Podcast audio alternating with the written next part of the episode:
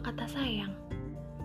Tapi kalau udah kenal dan udah sayang, jangan ditinggal ya. Maaf ya kalau kaku banget. Aku Putri. Melalui podcast ini, aku akan berbagi banyak hal.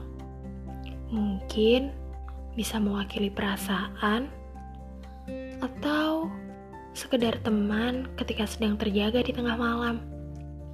Jadi, selamat mendengarkan.